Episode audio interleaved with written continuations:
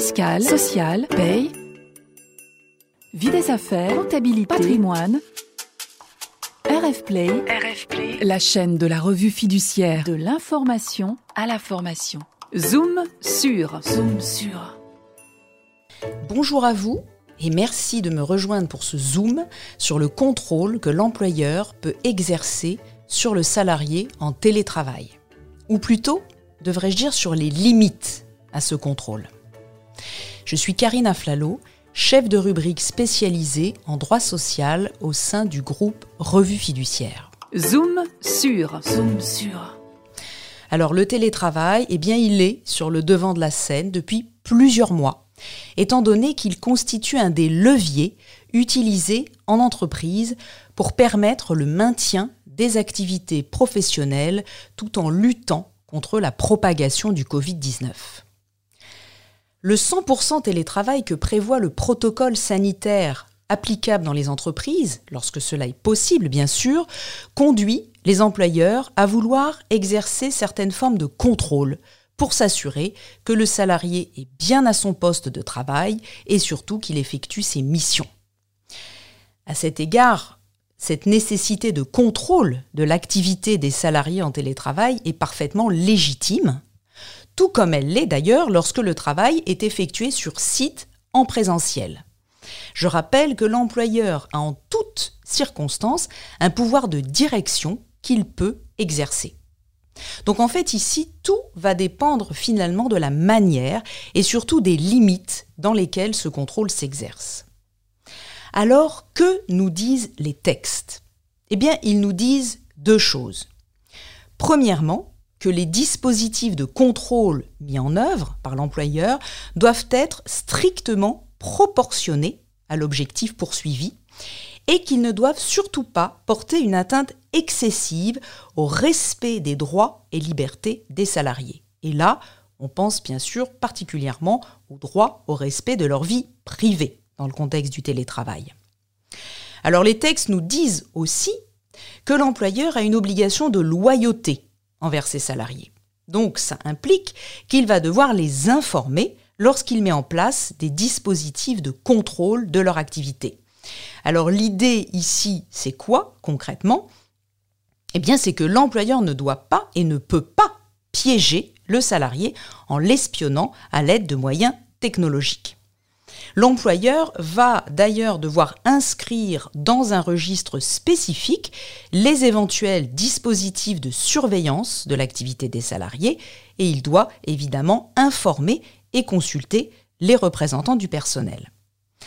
Alors au vu de ces éléments, que peut-on faire ou ne pas faire concrètement quand on est employeur pour contrôler le travail effectué chez eux par les salariés?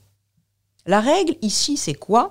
Eh bien, c'est que l'employeur ne peut absolument pas exercer une surveillance constante, une surveillance permanente de ses salariés, sauf, mais là c'est quand même assez particulier, dans des circonstances vraiment exceptionnelles et qu'il faudrait alors justifier. C'est pourquoi, eh bien, de manière très concrète, lorsqu'on est employeur, il va falloir lutter contre la tentation de demander à ses employés, par exemple, de rester en visioconférence toute la journée pour pouvoir soi-même regarder s'ils travaillent. Je précise d'ailleurs que le respect de la vie privée du salarié ne permet même pas à l'employeur de demander à ce même salarié d'activer sa caméra lorsqu'il est en visioconférence pour une réunion. Bon, évidemment, l'usage du micro, lui, n'est pas optionnel.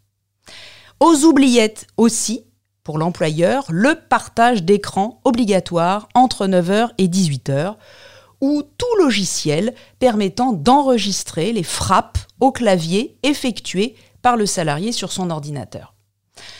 Dans le même esprit, on comprendra que l'employeur ne peut pas non plus imposer à un salarié d'effectuer plusieurs fois par jour une action qui prouve qu'il est bien derrière son écran d'ordinateur on pourrait imaginer, pourquoi pas, ça existe, le fait de prendre de belles photos de lui devant son ordinateur à intervalles réguliers. Mais alors, que peut donc faire l'employeur pour rester dans les clous? Comme je le disais, le contrôle à proprement parler n'est pas interdit, Et il est même tout à fait permis s'il est raisonnable. Voilà. Alors l'employeur, eh bien par exemple, il peut tout à fait fixer des objectifs de travail sur une période donnée aux salariés et contrôler à intervalles réguliers qu'ils ont bien été effectués. Dans le même esprit, il peut aussi demander aux salariés de lui faire un compte-rendu journalier de ses activités. Il peut aussi appeler hein, par téléphone son salarié pour faire le point du moment, bien sûr, que c'est pendant les horaires de travail du salarié et pas à 6 heures du matin ou à 22 heures le soir alors que les fonctions occupées le sont entre 9h et 18h. Comme vous l'avez compris, tout est ici finalement une question de proportionnalité. L'employeur ne doit pas basculer dans l'excès et il doit rester dans une relation de confiance avec ses salariés on l'a vu, il existe d'ailleurs beaucoup de façons de s'assurer en toute légitimité que le travail est correctement exécuté.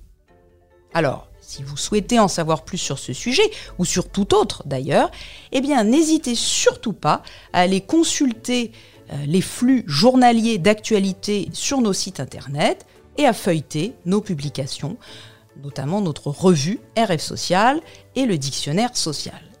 Et en attendant, eh bien, je vous souhaite une excellente journée.